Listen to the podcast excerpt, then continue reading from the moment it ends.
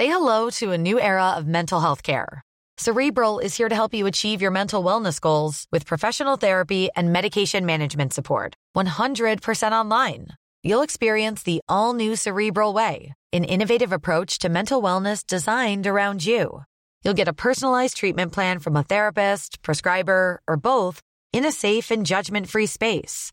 Your cerebral therapist or prescriber will outline a customized plan with clear milestones along the way so you can get to feeling your best. With Cerebral, you're not alone in your mental health journey. We're here to empower you to live a fulfilling life. So take that first step towards a brighter future and sign up today at cerebral.com slash podcast and use code ACasts to get 15% off your first month. Offer only valid on monthly plans. Other exclusions may apply. Offer ends July 31st, 2024. See site for details. An Earios production. Menopause is coming and the men have all left town, but I'm not giving up until I see that baby crown. 39 and single, can someone help me out? He could be balding, bearded, short or tall, funny, smart, love basketball, from gay to straight, black to white, tiny eyes with an underbite. I just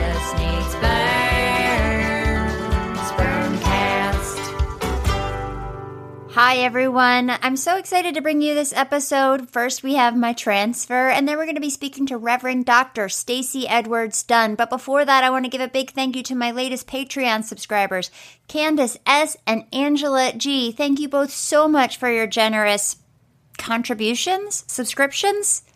Thank you. And Becky G, thank you so much for raising your subscription. All of you combined lately, I don't know what's going on, but somehow I'm up to $964 and I'm starting to feel pretty good about myself. Now, if you all want to get it up to $1,000, I'm not going to stop you. How do you do that? Well, you go to patreon.com forward slash spermcast and you subscribe for $2 a month, for $5 a month, $10 a month, $25, however much money you want to give every month. You'll be funding this podcast and making all my fertility treatments possible. In fact, I have to tell you all, I sort of let my money sit in the Patreon bank for a while, and so I hadn't collected it since like February. And this week, I got to transfer over $4,000 to my bank account, with which I paid my credit card bill, with which I paid for my transfer. So you are literally directly funding this podcast, but also my fertility treatments and hopefully my pregnancy and child. so, really, you're making a huge difference in my life. So, thank you once again. And now, are you ready to go to the transfer? Let's go. You feeling ready? Hello. Sure. Yeah. Okay, good. So both embryos survived beautifully. They unfroze them this morning. Okay, so we're going to transfer two. Um, you know what's going to happen when we go in there. First thing is um, embryologist is just going to confirm your name, name and date of birth. They'll ask you to say it out loud, and then you'll look up on the screen, and they'll show you a close up of your lid that contains the, um, the of the dish that contains your embryos right now. You just have to confirm that that information is correct. It'll be your name and date of birth also, and we'll place your legs in stirrups. There's going to be an ultrasound probe on your stomach. How's your bladder feeling? Full? It's been full for too long. Full for too long. I mean, Okay. I, I actually she let me pee a little Okay, bit. yeah, I'd rather you be um, comfortable. I need it full because it helps me see the uterus better and helps straighten the angle, but Funny story, I was all prepped for my transfer, and the nurse came over to do a little ultrasound to, to check out my bladder, and she lifted up my gown, and I was still wearing my underwear. I don't know if you know this, but you're not supposed to wear your underwear for an embryo transfer. um, basically there'll be an ultrasound probe on your stomach. I'll put a speculum in, clean off the cervix, place the catheter in the cervix. Once the catheter's in the cervix, I'll say, okay, we're ready to load, and then they'll show us the embryos up on the big TV screen, which is always like an exciting moment. Then they'll hand me the embryos and I'll place them into the uterus under ultrasound guidance. Okay? Perfect. The whole thing will take maybe 10 minutes, and then you can empty your bladder, and then you can lay here for another 30 minutes just to relax and then go home. Okay. You ready? Yeah. All right, let's Happy do that it. they're that they are okay. They are good. they did really well with the freezing thawing. So. Okay. Okay. Yeah. All right, little fighters. Okay. Little fighters. Yep. All right. I'm gonna see you in there. Okay. They'll bring you in a sec. Thank you. So then I went into the room and hopped up on the table and looked up at the screen. Ready to ID the patient's label? Oh, that's neat. Ooh, that's my name. This is to make sure they don't put somebody else's embryos inside of me. Very, very important stuff.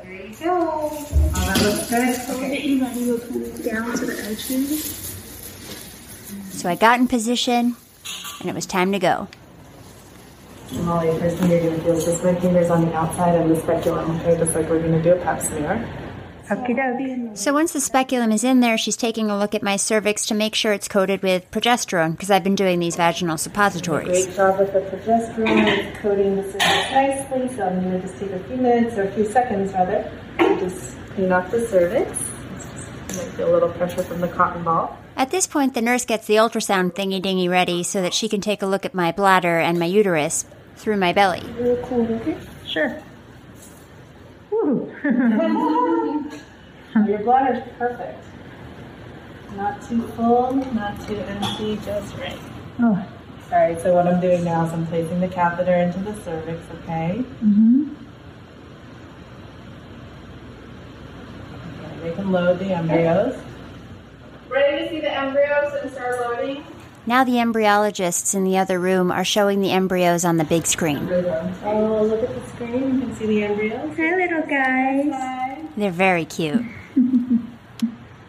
And you guys did assisted hatching or whatever? Yes, what we thought. Okay. Cool, cool.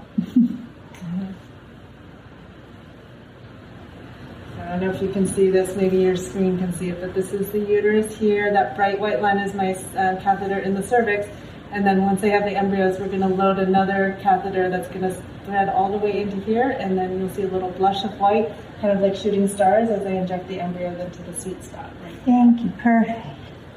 So now that the catheter is in the right place, the embryologist is bringing out the embryos. They're in another tube and they're going to insert that tube into the catheter. And then Dr. Chung is going to push the embryos out through the tip of the catheter. The embryos are in some sort of solution, I'm assuming. Yes, they are. Right white line in right now. Yeah. In the spot of the uterus right now. I'm going to inject. One, two, three. Beautiful. Yeah. And then I see it. I see this little white, sort of tiny blob sort of move into the uterus area. Here's the picture. That bright white spot there, that's the embryos. We can't actually see embryos on ultrasound because they're microscopic, but what we're seeing there is the air and the fluid around the embryos. So that's mm-hmm. perfect placement. The visualization was beautiful. Perfect. Thanks to your full bladder. So now they're checking the catheter under the microscope just to make sure it's empty, and that's how we confirm now the embryos are safely inside of your uterus. so that went beautifully. Lovely. Thank you. Yes, you're welcome. Fingers crossed. So as soon as they say clear out, take out the speculum, and then we'll let you empty your bladder, and then we're gonna have you rest for a little bit. Okay. Thank you. Thank you, everybody. Welcome. Then I went to my little bed behind the curtains and they turned off the light and I took a little nap and it was very, very nice. And I went home and I watched bad movies all day and it was nice. Now I just take my medications every day and wait for my beta. But I do have to say that my butt cheeks are killing me from the progesterone injections. And they never hurt me before. I've had to do this three times, including the ERA cycle. And I don't know what's going on. I got bruises on both of my butt cheeks, and they're so sore that it kept me up most of the night. I mean, I just kept, I couldn't get comfortable because I sleep on my back. Anyway, the beta is Monday, July 13th, and ay, ay, ay. I don't even want to think about it. So instead, let's move on to the interview. I was sitting here crafting and, and drinking coffee, settling my nerves for the day. Oh my gosh, that sounds fun. What are you crafting? Is that a flip flop? Yeah, yeah. I just uh, let me show you. Can you see him? Oh my goodness, amazing. Yeah, these little African flip flops. And you just, oh my goodness, those are amazing. They're so fun. That's the lovely Reverend Dr. Stacey Edwards Dunn. She's the founder of an organization called Fertility for Colored Girls, and she's got her own incredible fertility story that she's going to tell us all about. She was also kind enough to do this interview early on a Friday morning from her home. It just went crazy like your mute. Oh, your music on your speaker. Hey Earl, something's down here going crazy. After we got settled, I filled Reverend Stacey in on a little bit of my story, and I ended up getting to the part about having eight eggs left over, still frozen. And that originally I wanted to save all of my eggs for my future partner, but then how I ended up thawing half of them and making embryos with half, and, and how I don't know what I'm going to do after this if this transfer doesn't work. I told her that I'd prefer to do IVF, but I just really don't know what's the right choice. Yeah, do another cycle and retrieve some more eggs. That's what I um, feel to, to be like. safe. hmm Yeah, I think Yeah. that's a good idea. Yeah. Well, let's see what happens this time. you know? Yeah. Yeah, the beauty is is that we know that you can get pregnant and you know, hopefully we won't have to worry about it after this cycle. The Mm-hmm. beauty is is that, you know, you you still have 8 eggs, we can still do an IVF cycle as well. Mm-hmm. Yeah. And so you you got all types of options. yeah. And you don't and you don't necessarily have to wait for the spouse will come yeah. if this is what you want. So that will come. So don't let that don't let that stop you yeah. yeah, the spouse will come, you know. Sometimes it's just not all the things that, you know, I think that I've learned in my life, particularly on my journey, is that everything doesn't happen according to how we plan, right? But I mean, I'm a, you know, of course, I'm clergy and it's not being super spiritual, but I've just learned that God's plan can oftentimes be different than ours. And it's okay. We have to give God permission to to navigate our lives the way God desires to do so. Mm-hmm. Our stories are just different. They're not they're not deficient. They're just different. It will happen how it's supposed to happen, each and every piece. So you just keep pressing forward. She gave me some more encouraging words, and then we got into her story. Ever since I was a little girl, I've always known I wanted to be a mother. I believe I was really born to be a mother. Mm. You know, most people that know me, I mean, I played with baby dolls. I, I mothered everything from, you know, since a very little little girl. Mm-hmm. You know, I mothered my baby dolls. I mothered my friends. I mothered my nieces and nephews, you know, even when my sisters and brothers were giving birth to children. You know, I think that I was a mother and a nurturer really by it was just a part of my existence. So so again, it's just something that I've always wanted to do. So I, I've never envisioned my life without children Yeah. and not and not just giving birth, but even adopting children. You know, and I grew up in that type of household, and so I never envisioned myself not being able to give birth because, um, particularly in the African American community, giving birth or having children that's what we discussed. We never discussed this idea of infertility. Mm-hmm. You know, also as a child, my parents also encouraged me, as my other siblings, to go to school, you know, start my career, get a husband, and then have children. Mm-hmm. And so I didn't get married till I was 37, but still, I never thought that I would have problems getting pregnant because mm-hmm. in the black community, you don't have problems getting pregnant, or Right. I so I would think, Right. right? And so once I got married at 37, we began to try to have children, and then we would find out that both of us were dealing with male factor and female factor infertility that would bring a price tag um, in our first discussion with the doctor of $25,000 that we were like, you know, where are we going to get that from? Right? What?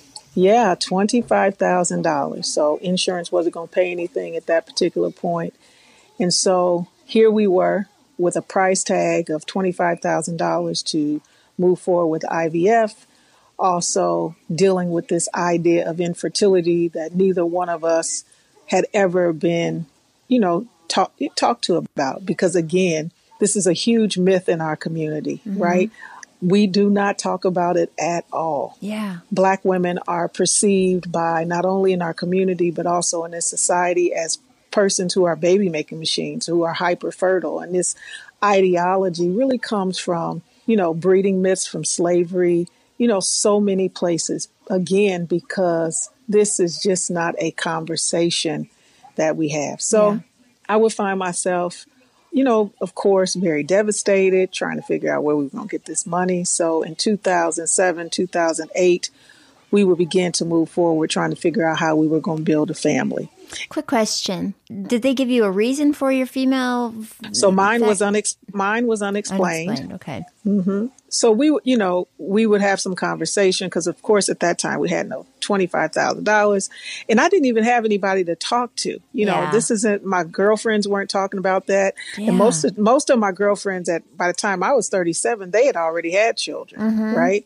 And so because they were having children in their twenties, and so I didn't even really have anybody to talk to about it. Yeah. And so um, we did our first IVF in Barbados because, um, you know, I began to do some research. I was like, it has to be a cheaper way to do this. And so as I researched, I found um, found out about this IVF vacations. And so, I, yeah, so they were doing them in Mexico. They were doing them all over, and they were doing them in South Africa.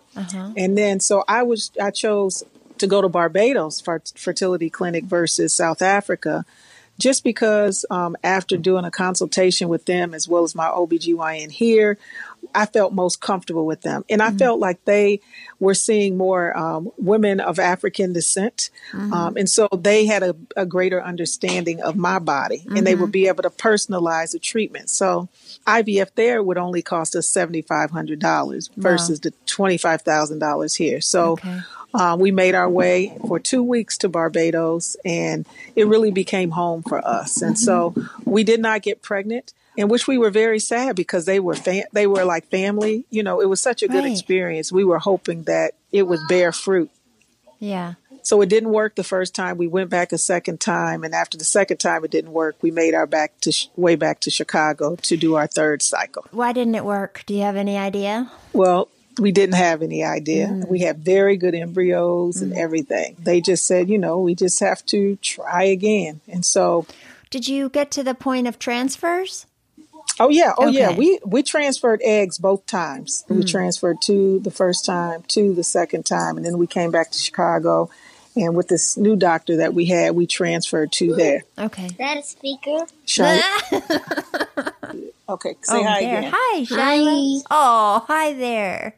I love your shirt. Is that um is that a mermaid? See, I have mermaid pajamas on. Mermaid pajamas on. Oh, that's fun.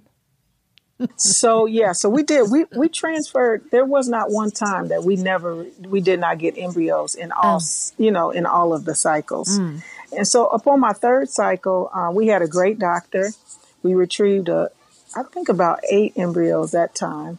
But one of my challenges, the doctor was great, but the staff, uh, we experienced a lot of racism You with the, with this doctor. And so, in as much as I liked um, the doctor, I did not like the services of the staff. Yeah. And I uh, and so at that point we also it was another failed cycle. Although we you know we retrieved em- embryos, it was another failed cycle. And at that point we made the decision to move to a third doctor. Before you move on, is there any way you could tell me a little bit about what you experienced with racism there? Because Oh, I have a lot of, I'm assuming I have a lot of white listeners who, who might benefit from hearing that about that. Yeah, I you know definitely. Um, I think you know the way that they talk. You know they they talk to me as if really I didn't know anything. It's just the way they treat they treated me. Mm-hmm. I just did not like how they talked to me. I, I just didn't feel like they cared right for me. Yeah. And it did not sit, you know, and I felt like it was because of the color of my skin. Yeah. And so as a result of that, I took myself as well as my money Yeah. to another agency because I just didn't feel like I didn't feel like I was valued. Good. And so I was like, I'm going to a place. I'm gonna find me a doctor that values me, values my story, values my my you know where I am in this journey, mm-hmm. so that they can help me to build my family. Are you already at this point in the clergy? Uh huh. I have been, yes. So I was even clergy at that particular time as well. I've been ordained in the ministry since uh, 2002. I accepted my call in the ministry in 2000. And so, um, but I've been working full time at a church on staff as a pastor since 2002. So, yeah, so even in the midst of all of this, all of that is at, at, at play, right? So, not only am I a woman, Mm-hmm. I'm an African American woman struggling with infertility. Mm-hmm. And then I'm also a clergy woman or a minister, right? You know, I always share that um, for me, part of my challenge on my journey as well was that I was clergy. I am a pastor. And I prayed for a lot of people. And I felt like on my journey that I was able to get prayers through for everybody else, mm-hmm. but I wasn't able to get a prayer through for me yeah. as, it, as it pertains to this. And so after my third cycle, we went to another doctor because around that time I was also diagnosed with some immune issues, and one of those major immune issues really being um, lupus. Oh. And so I oh. wanted to go to a doctor that um, really met patients where they were, not only with infertility challenges, but also, you know, provided holistic treatment. Mm-hmm. And so um, I had to get my lupus under control. And it was a it was really a challenge when I found out I had lupus. Was Probably really in the midst of my uh, infertility journey, for about four or five months, I was in so much pain. Molly, mm. I would wake up in the morning, I could barely walk. I would be crawling literally to the bathroom. And so I was really, I was in a lot of pain. And so what I would do before I went to work, I, I was just popping Tylenol. Right. To, you know, to give me relief. At one point in my infertility journey, as well as dealing with all of these symptoms, I lost my voice for probably over over a month. Uh-huh. And there was a uh, one of the pastors on the staff that I work with. She said, "You need to go to the doctor." She said, "I hate to see you in so much pain." And she said, "You cannot continue to suffer and live your life like this." And so, Did, had you she, you hadn't been diagnosed yet with lupus? I had not. Nope. I was just. I would have gone to the doctor the first ache nope. I ever had. Nope. Nope. I was not. You know, which is something again that African American persons deal with because mm-hmm. of our distrust in the doctors. Mm-hmm. You know, mm-hmm. just all of that. And so I finally went to see my doctor, and I had a great doctor. Mm-hmm. And when I went in and shared my symptoms, he told me immediately. He said, I believe you have lupus. Oh my goodness. And that's exactly what I had. And so. Okay, I know of lupus, but I don't know much about it. So, lupus is a systemic autoimmune disease that occurs when your body's immune system attacks your own tissue and organs. Inflammation caused by lupus can affect many different body systems, including your joints, skin, kidneys, blood cells, brain, heart, and lungs. It's super complicated to diagnose because the symptoms are so diverse. They might include fatigue, fever, joint pain, stiffness, and swelling. Some people experience a butterfly shaped rash on the face. Uh, you can get skin lesions from, from sun exposure. Fingers and toes turn white or blue when exposed to cold or during stressful periods. Shortness of breath, chest pain, dry eyes, headaches, confusion, and memory loss and they don't really know what causes it, but they do know that people that have an inherited predisposition, there are some things that can trigger it, like sunlight, sun exposure, infections, and certain types of medications. It's much more common in women, and it is much more common in African Americans, Hispanics, and Asian Americans. While there's no cure for lupus, current treatments focus on improving quality of life through controlling symptoms and minimizing flare ups. This begins with lifestyle modifications, including sun protection and diet. Further disease management includes medications such as anti inflammatories and steroids. You know, we began to work into my treatment plan, you know, medications for that lupus. And then, of course, you know, now working around working around it really a holistic treatment plan for me with my lupus as well as dealing with infertility mm, that's a lot yeah so it, it was a lot so you know, in the midst of all of this, one of the things that was happening was, you know, again, I had nowhere really to go, nobody to talk to. there were a number of people that were coming to me seeking counseling for infertility mm. and miscarriages who had no idea that I was struggling. Yeah. But I really felt like um, God was it was a divine orchestration that God was sending these people to me mm. um, to talk to me who felt like they had nowhere to go, not only within their within their communities, but then also within their church. They were trying to seek out spiritual direction mm-hmm. regarding what was happening in their lives. But little did they know that I was struggling with the same thing and how their stories would be a blessing to me and also be healing for me, but also cat- serve as a catalyst for me to give birth to something mm-hmm. else. Um, and so you know, I continued and I continued. And um, even during that point, as I continued to get treatment for my lupus, I ultimately even made the decision to go to what would be my um, fourth and final doctor. Wow. Who would say to me, we there has to be a reason that you're not getting pregnant. You know, not just with the lupus. And so she was like, you know, I'm gonna put you under and we're going to do some exploratory work and figure out what's going on. Yeah. And so, Molly, let me tell you what happened. so, this doctor, Dr. Elena Trukhacheva, who I believe is one of the greatest doctors in this country, Yes. she decided to put me to sleep. I woke up. She said, Has anyone ever told you that you have one fallopian tube? I said, Absolutely not. Nobody ever looked into that?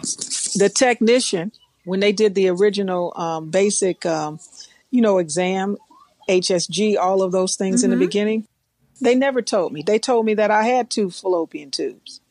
She said, Has anyone ever told you that you had a unicornate uterus? I said, Absolutely not. Mm. So even at that point, my she's like, Your uterus is much smaller. It's the shape of a banana. It's not the size of a regular uterus. Wow. And so she began to, you know, we began to make some assumptions about what possibly possibly could have been happening in the first five IVF cycles based upon how my uterus, you know, and the transfer that was occurring. There was a number of things that could have been happening. so were you ever testing pregnant or N- not yet. I had never mm. become pregnant. And so it could have been, could have easily been that they were transferring embryos in the wrong place. Mm. It could have been a number of things. Mm-hmm. You know, because I had great embryos. The doctor said they were great embryos, but mm. they just were not implanting. I mm-hmm. had no fibroids. At that point, the doctor made the decision to um, identify equipment for me. Mm-hmm. You know, we did for my six in vitro cycle. She did a mock transfer because she wanted to mm-hmm. make sure, you know, she was transferring the embryos into the right place. Mm-hmm. Um, you she- said the you know, word unicornate? it's a unicornate uterus, and so it means it's in a.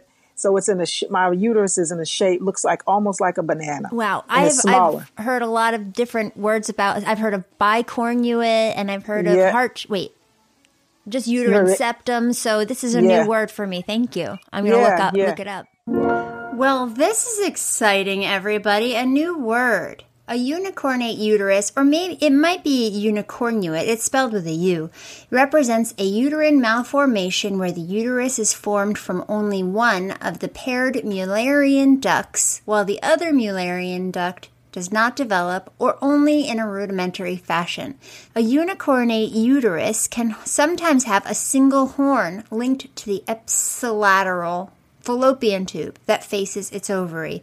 So basically, it's oh, okay. Oh wow. Okay. So first there's oh, I'm having a lot of moments right now. okay.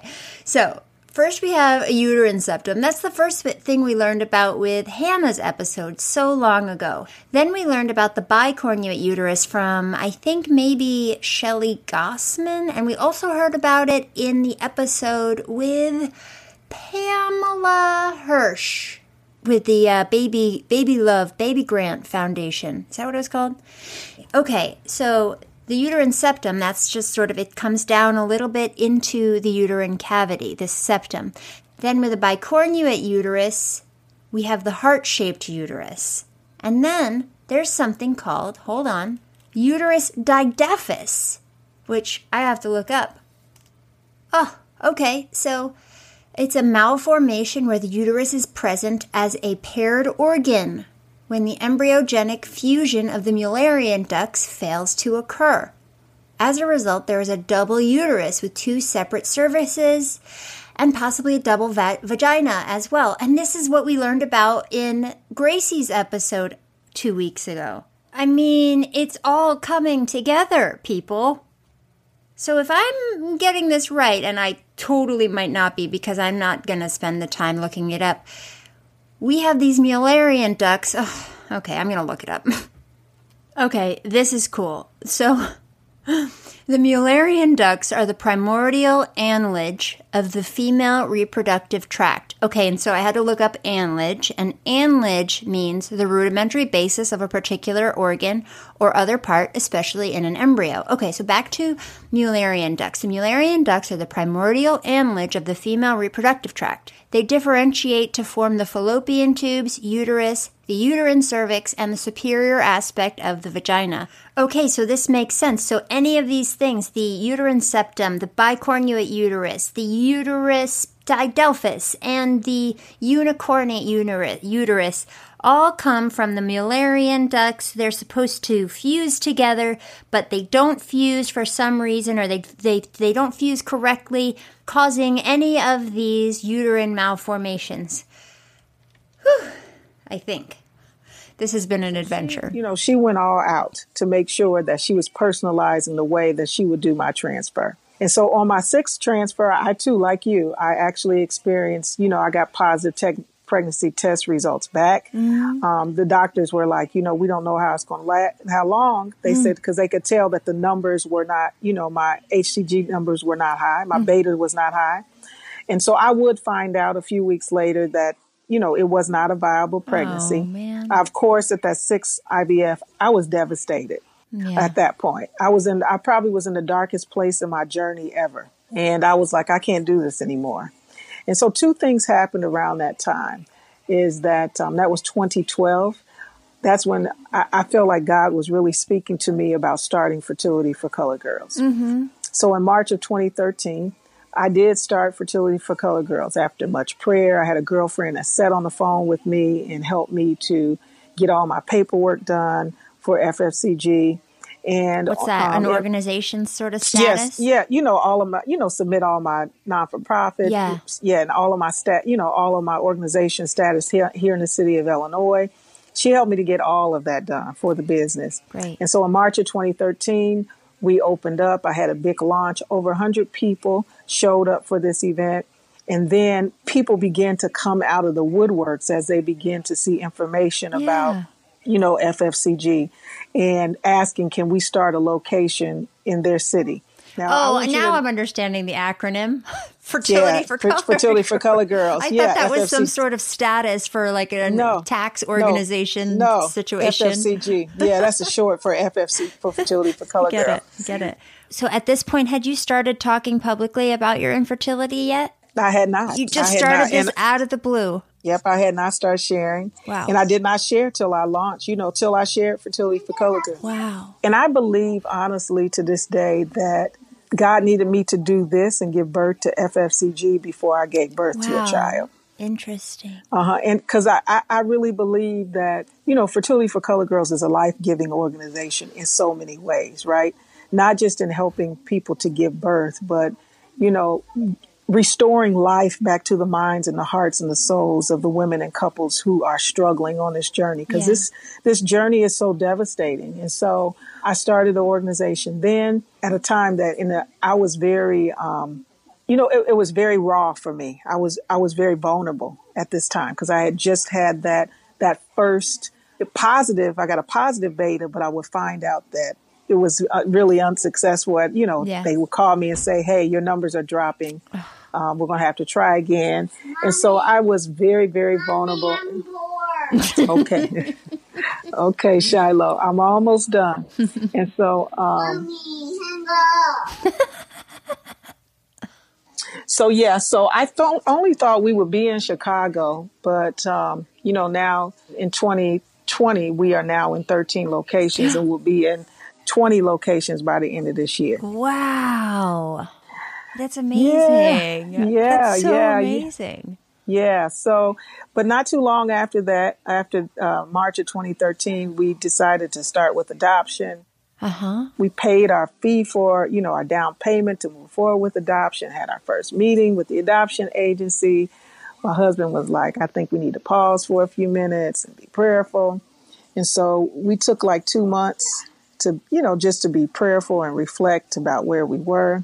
And then um, one day, just out of the blue, he came back and said, I think we should, it was about October. He said, I think we should do it again. Because I think if we do it one more time, we're going to get pregnant. Oh I said, You think so?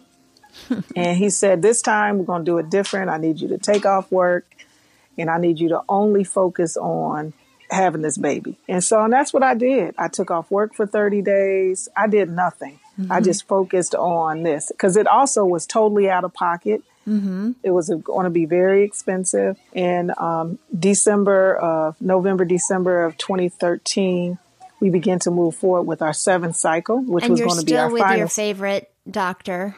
Still with my favorite doctor. Want to give her a shout out again? I, Dr. Elena Trukhacheva, who told me at that six that six one that um, we actually received positive results that did not end up into a viable pregnancy when I was so devastated. One of the things she said to me, she said, "I know you." She cried with me too. Aw. She she wept with me. She said, "I know you're devastated. You know, we worked so hard. You know, to and you know you've been through so much." She said, "But what I do want you to know," she said, "I have hope." And she mm. said, I have hope now. She said, because I know you can get pregnant. Mm-hmm. She said, that's the thing. We know you can get pregnant. We just got to get you pregnant and keep you pregnant. Mm-hmm. So she too was giving us a, you know, a lot of hope. She's just such an amazing doctor all the way around. Yeah. And how how old were you at this point, do you think? I was 41. Wow, okay. I think I was 41 at that time. I'm time. 41 too.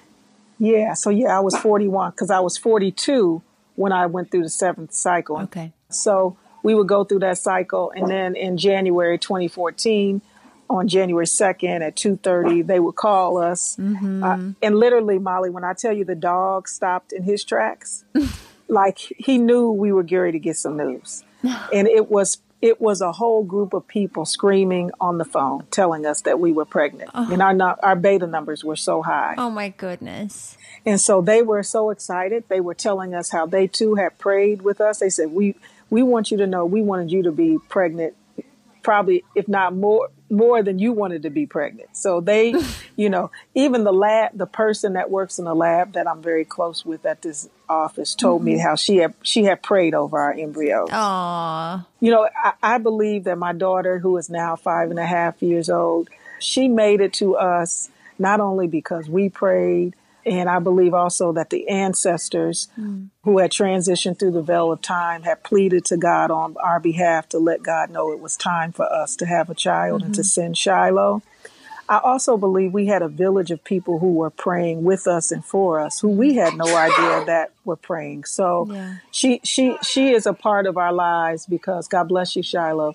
she is a part of our lives because there were so many people that were rooting and praying with us in the spirit realm to get her here. And Yeah. God sent her exactly when it was time and when we were prepared to bless you to receive her. And so she was born in September of 2014, September 11th. And her name, Shiloh, means the one sent by God. Aw. Yeah. So she's a name. spe- special gift to us. Yeah. But I do believe that Fertility for Colored Girls, whose mission is to provide education, awareness, and support and encouragement to African American women and couples and other women of color um, who are struggling with infertility, seek to build the families of their dreams. Yeah. And so we provide educational programs, both live in states as well as webinars, so that women and couples from all over the world can get, you know, um, be educated about um, their fertility journey and um, have the tools in their toolbox to really advocate for themselves and navigate the journey. We also provide support group. Um, and they before COVID, they were live. You know, when I say live, in person meetings. But now we're doing, of course, because of COVID, we are doing um, digital meetings either by conference call or by Zoom. Our numbers have increased a lot because, you know, access, Yes, right? The women and couples can access from all over, and you don't have to be from a particular state now to participate in a live meeting. In addition to that, we pray every Monday morning at 7 Central, 8 um, Eastern, and uh, will be 5 o'clock um, Pacific time. And um, we pray over women for about 30, wom- 30 minutes, hearing the, the concerns of their heart as well as hearing the joys of their heart when they become parents through whatever path. Also, what we do is that in the current 13 states that we're in, every state that we are in, we have partnerships with physicians as well as other service providers like mental health providers, acupuncturists, um, as well as, you know, fertility clinics. Because our goal is to make sure that we have people who are in place and positioned in each one of those states that we can refer our women and couples to that um, we know that they're going to be treated rightly. Yeah. Uh, yeah. So um, in the African American community, there is a lot of medical distrust and mistrust due to, you know, some of the experience, experiments such as Tuskegee experiments. Right. Um, you know, the many ways that we know that uh, women of color and particularly black women and couple, black women and men have been taken advantage of in Yeah. the medical system. If you're not familiar, the Tuskegee experiment, known officially as the Tuskegee study of untreated syphilis in the Negro male, was a study that began in 1932. After being recruited by the promise of free medical care, 600 men uh, were enrolled in the project. The stated purpose of the study was to better understand the natural course of the disease. The men were never given diagnoses and, because of that, unknowingly passed the disease on to family members. They were given sham treatments, and in fact, even though in the 40s penicillin became commonly used uh, to treat syphilis, none of them were ever given this treatment. The men were told that the experiment was going to last six months. Instead, it lasted 40 years. By the time it ended, 28 participants had died from syphilis, 100 more had passed away from related complications, at least 40 spouses had been diagnosed with it, and the disease had been passed on to 19 children at birth. But distrust in the healthcare system started long before Tuskegee. In antebellum South, doctors would rent or buy enslaved people and perform medical experiments on them, including brain surgery, electric shock, amputations, all without anesthesia. Graves were frequently robbed. In 1989, construction workers unearthed 10,000 bones from a basement belonging to the Medical College of Georgia in Augusta. These bones were evidence of five decades worth of grave robbing to supply medical students before and after the Civil War with cadavers for anatomical lessons. And then there's J. Marion Sims, often referred to as the father of gynecology, who in the 1840s bought enslaved women and used them like guinea pigs for his untested surgical experiments. He repeatedly performed genital surgery on black women without anesthesia because, according to him, black women didn't feel pain. Obviously, that's false, but that assumption still exists in our medical system today. Not overtly, implicitly. In fact, there are many racial biases that infect our system, and it's no wonder there's a general distrust of healthcare providers amongst black people. Unfortunately, I don't have any references for all of you because I copied and pasted all of this information from five or six different articles into a Google Doc, and I will never ever learn to include references. But Google it yourself, and you'll be horrified by what you learn. So, and then also the way we have been spoken to and treated. Um, many of us have been treated indifferently Mm-hmm. by medical providers, as if we're not, we have no value, that um, we really can't think for ourselves. Yeah. Um, we're so uneducated. I mean, there's been so many things, you know, racism and Yeah, um, and also in the in the actual numbers of um, infant mortality rate, maternal mortality rate. all of that, all of that. Yes. So How could you know, not mistrust? Yeah. Yeah. So all of that really impedes upon our ability to mistrust not all doctors, but some. And mm-hmm. so one of the things we do is to make sure we vet the people that we are working with to ensure that the people that Fertility for Color Girls recommends that they are that they will be treated rightly Yeah. and that they will be cared for and that they will be met right where they are with you know with cultural sensitivity right Yeah. and so, so we do that. We have partnerships also with pharmaceutical companies. One of the pharmaceutical companies, EMD Serono, which is a huge partner for us, they work with us. They give us free medication grants so that we can provide those grants to women and couples who do not have the wherewithal That's awesome. to um, you know to pay for medications over the last three or four years we have been blessed to give about over $70000 away in family building grants to women and couples from all over this country to help them move forward with ivf or iui whatever treatment or even adoption or surrogacy or donors as well Oh my goodness. and then um, we've even had people to donate embryos yeah. to Fertility for Color Girls as a part of like when we do our annual fundraiser so that we can give to women who might be in need of an embryo who have not been able to, you know, get an embryo. And so two years ago, a couple gave us an embryo and this couple uh, gave us an embryo and a couple also received a grant, some financial resources as well as medication resources. And they now are parents of a one year old son. Oh, so wonderful. So, um, you know, those are some of the services that we provide. Just recently, um, Kind Body Fertility Clinic partnered with us in the midst of both this pandemic and this protest around Black Lives Matter. Um, because they realize that black women experience infertility at two times the rate as our Caucasian brothers and sisters, mm-hmm. and we are less likely to access care. And so, and that we're really underrepresented, not only in the fertility um, world, but also in the um, even in the marketing and promotions. And so they're like, you know, what can we do to help? And so they just recently donated fifty thousand dollars in treatment to your organization. Mm-hmm. Oh and my so we goodness. right now, yeah, so right now people all over the country can apply for these grants and we will be sharing who receives those grants September 15th. We have over 200 people who have applied. Over Oh my goodness. one, 131 people applied in 24 hours. Oh my gosh. And Is there so- an so- application deadline?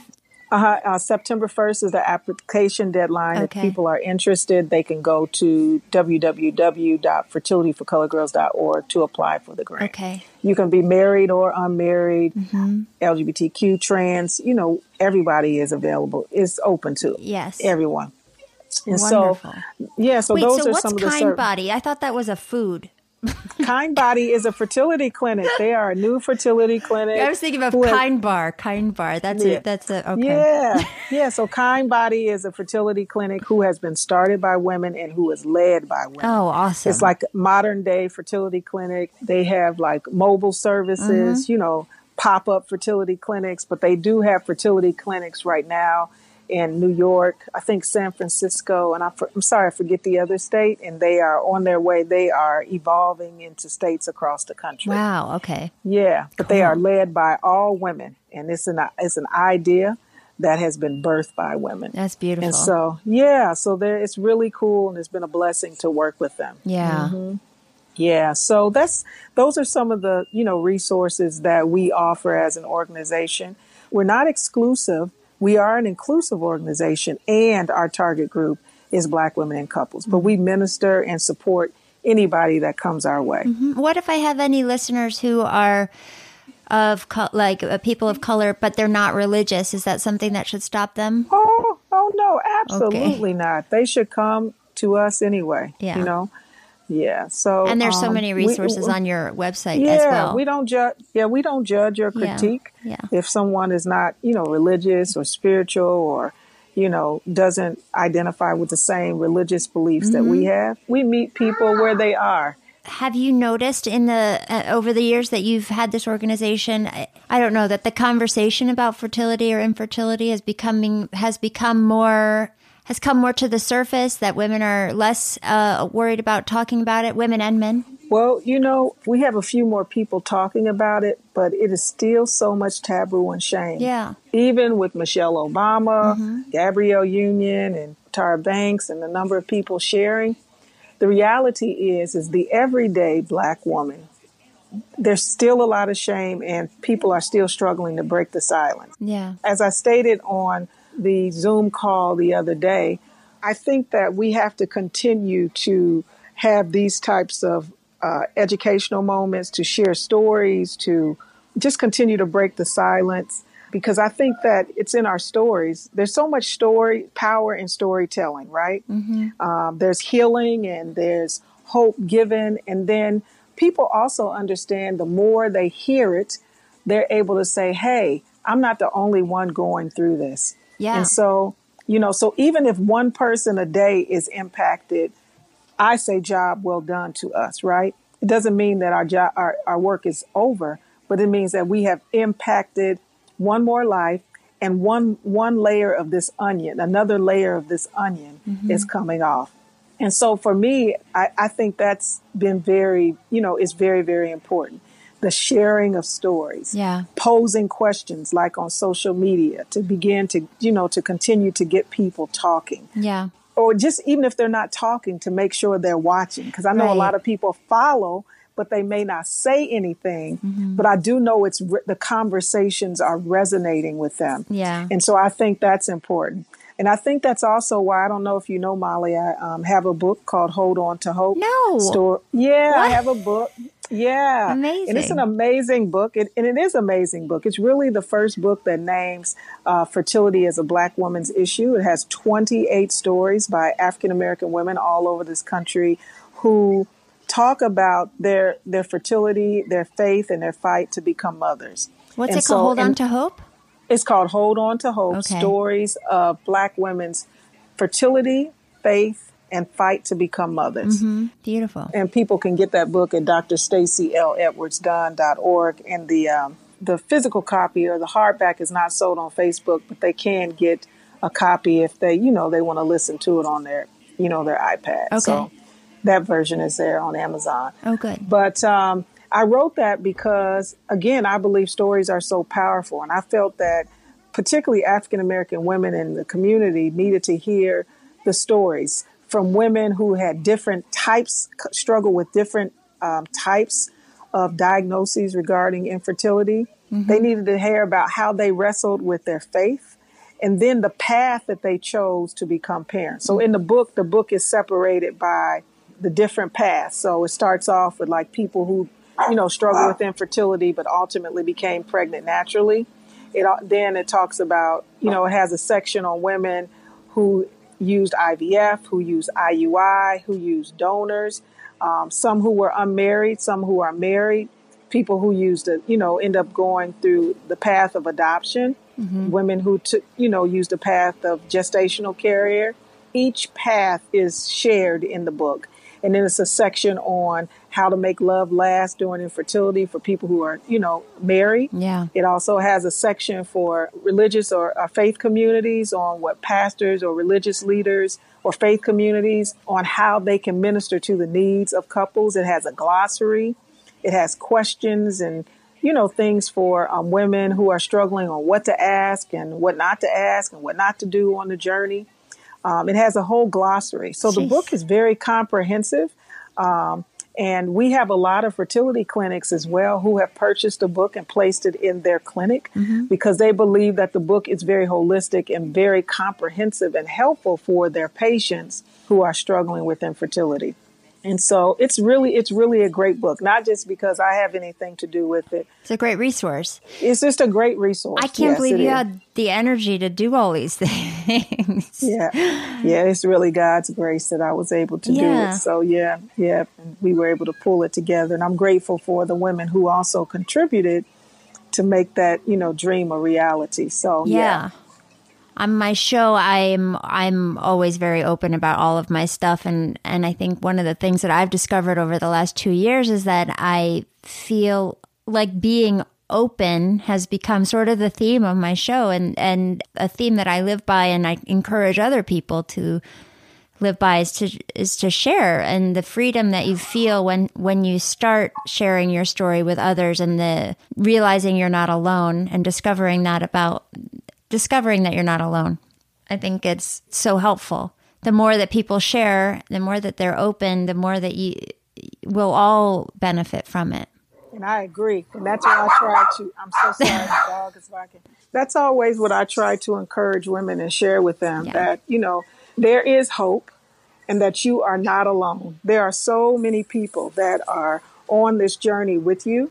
And even for us as Fertility for Colored Girls, we, we, we want people to know that we are holding up your arms. We are rooting for you.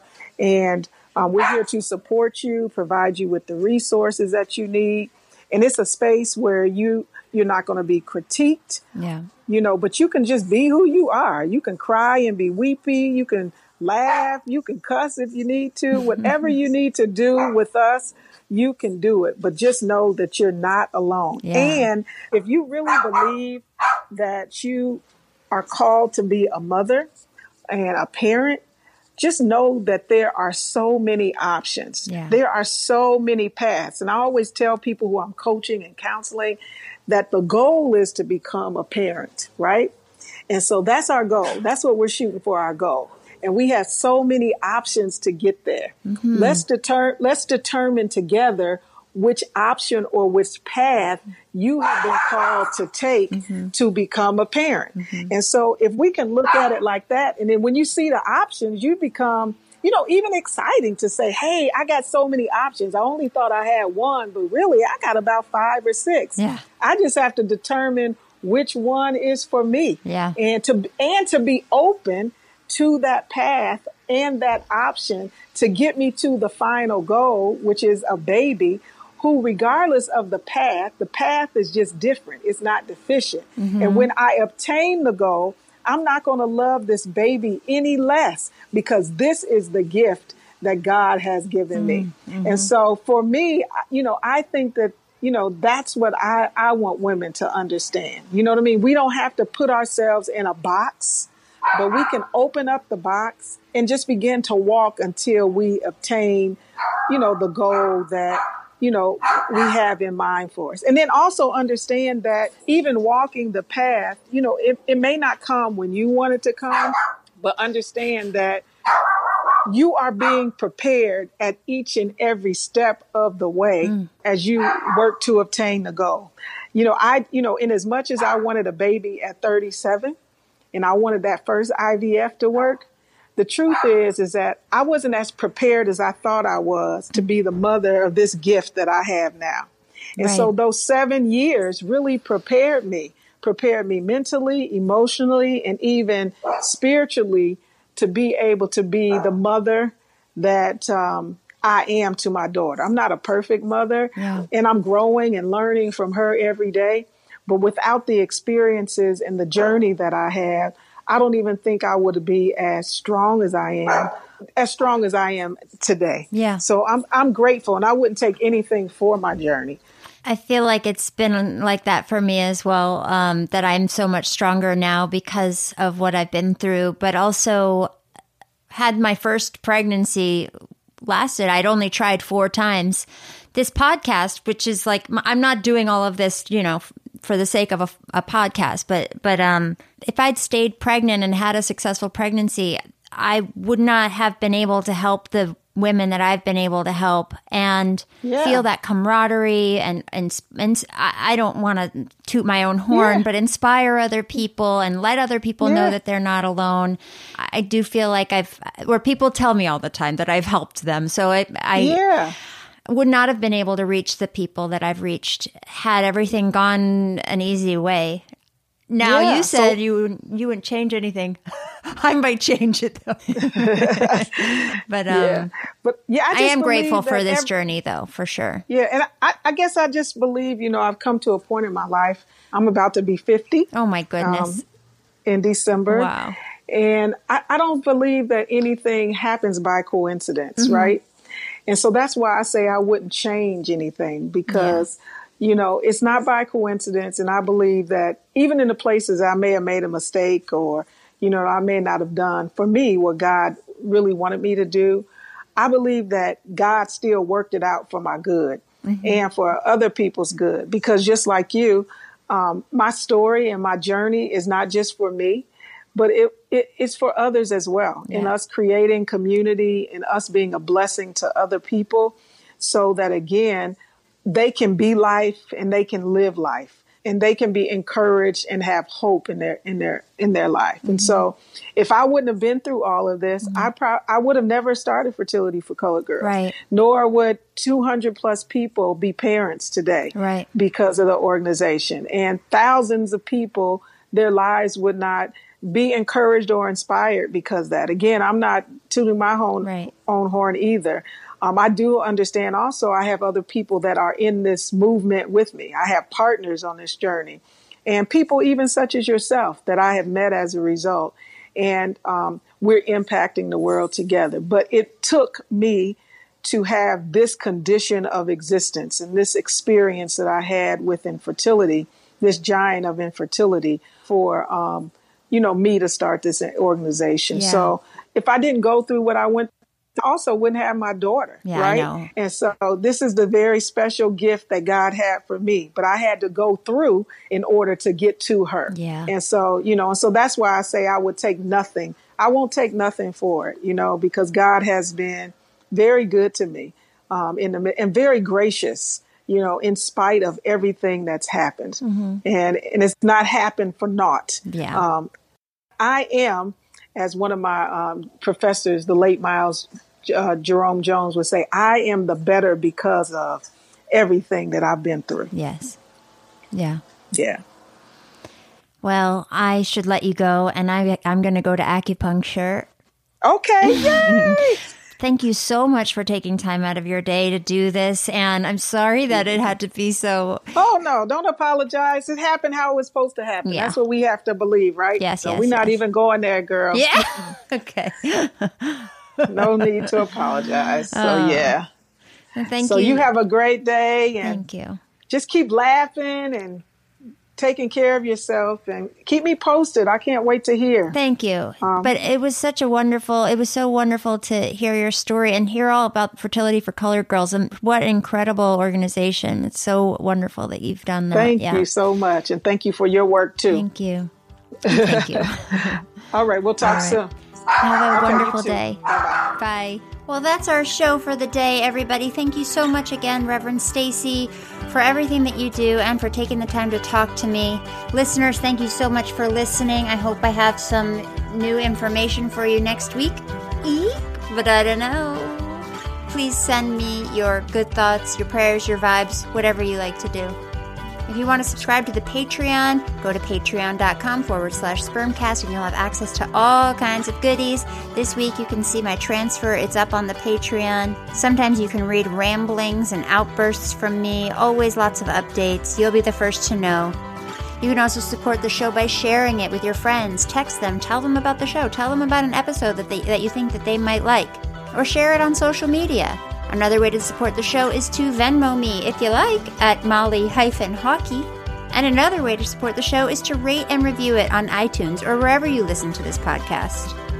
Need to reach me? You can email me at spermcast at gmail.com. You can leave me a voicemail or text me at 323 741 1818. Or you can find me on social media um, at, at spermcast. I'll have links to all of the things that we talked about in the show Fertility for Colored Girls, the website, Hold On to Hope, the book, Kind Body Fertility, Reverend Stacey's favorite doctor, Dr. Elena Trukhacheva, Chev- Chiva, I can't remember how she said it. I'll have links to all of that stuff in the show notes, plus all of my contact information in there, and of course, links to my Venmo and my Patreon. Okay, folks, I'm gonna head out. I love you so much. Have a wonderful, wonderful week, and um, yeah, send me those good thoughts. Love ya. Bye. He could be bald and bearded, short or tall, funny, smart, love basketball, from gay to straight, black to white, tiny eyes with an underbite. I just need sperm, spermcast. An Earios production. Powered by ACAST.